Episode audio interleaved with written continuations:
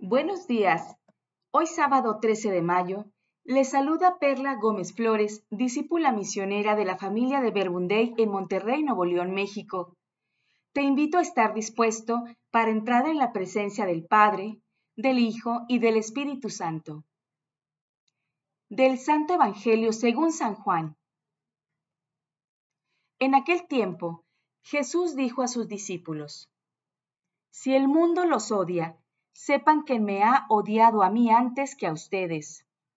Si fueran del mundo, el mundo los amaría como cosa suya, pero el mundo los odia porque no son del mundo, pues al elegirlos, yo los he separado del mundo. Acuérdense de lo que les dije. El siervo no es superior a su Señor. Si a mí me han perseguido, también a ustedes los perseguirán. Y el caso que han hecho de mis palabras, lo harán de las de ustedes. Todo esto se lo van a hacer por mi causa, pues no conocen a aquel que me envió. Palabra del Señor. Gloria a ti, Señor Jesús. Contemplando el Evangelio que se propone para hoy, Juan 15 del versículo 18 al 21, observa a los discípulos atentos a las palabras de Jesús, el cual los ubica en una realidad que estaban viviendo. Esa realidad que quizás te enfrentes tú o yo. Aquí mismo, en este momento y lugar. Jesús reconoce que muchos al no conocerle lo rechazan hasta habla del término odio. Qué triste sentir rechazo y odio cuando lo único que deseas es ofrecer confianza, amor y bien. En carne propia he sentido el rechazo hacia lo que creo, y así tal cual lo dice Jesús. El caso que han hecho de mis palabras lo harán de las de ustedes. Creo que siempre duele esto, pero pienso que duele más viniendo de un familiar o persona muy cercana, especialmente de aquellos que llevamos de conocerlos tanto tiempo. Y su rechazo es debido a que no conocen a Jesús. Recuerdo cómo me quería hacer desatinar entre bromas mi hermano cuando yo quería compartir algún testimonio de fe y en verdad sentía el tono burlesco. Y aunque no sentía odio, sí sentía rechazo de lo que creía. Pero eso era porque no conocía a Jesús, pero tampoco se acercaba la palabra. Cuando cayó muy enfermo, tuvo la oportunidad de conocer a un sacerdote en el hospital. Mi hermano era muy carismático y era imposible que no te agradara estar acerca de él. No dudo que el sacerdote haya apreciado su carácter, pero estoy segura que aun siendo sacerdote, mi hermano le haya jugado alguna broma respecto a su fe. Mi hermano se consideraba un ateo. Durante un año, mi hermano vivió su calvario, pero no estaba solo ya que a través de aquel sacerdote Jesús lo visitaba y conversaban. También llegó a recibir la Eucaristía.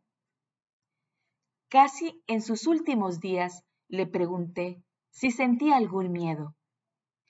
Y mi corazón se llenó de alegría al escucharle decir que no sentía ningún miedo, porque ya sabía a dónde iba. Me dijo que había una habitación especialmente preparada para él. Con esto, aludiendo a la casa de nuestro Padre en el cielo. Mi hermano siempre será para mí un ejemplo de un antes y un después, de haber vivido gran parte de su vida envuelto en las cosas del mundo. Aún así, Jesús guardaba siempre una esperanza, una ilusión en que iba a regresar al amor verdadero, que es el amor del Padre, a través del reconocimiento de su palabra de estar en comunión a través de la Eucaristía, como esas raíces que soportan la vida de cada uno de nosotros. ¿Qué razón tienes, Jesús, al decir que si fuéramos del mundo, el mundo nos amaría? Y la realidad es que las cosas del mundo son más fáciles de llevar. Resulta más fácil ignorar una necesidad del hermano que detenerme y ofrecer algunas horas entre nuestro agitado día. Resulta más fácil entregarme al vicio desmedido, cualquiera que éste sea, que detenerse, reflexionar y comprometerse a cuidar más de la vida que es un maravilloso don de Dios.